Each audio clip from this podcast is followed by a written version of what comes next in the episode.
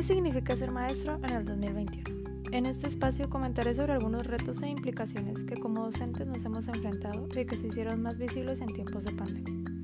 Empezando por el gran progreso que logramos en el uso de tecnologías y, observando que la educación es clave para la construcción de las futuras sociedades.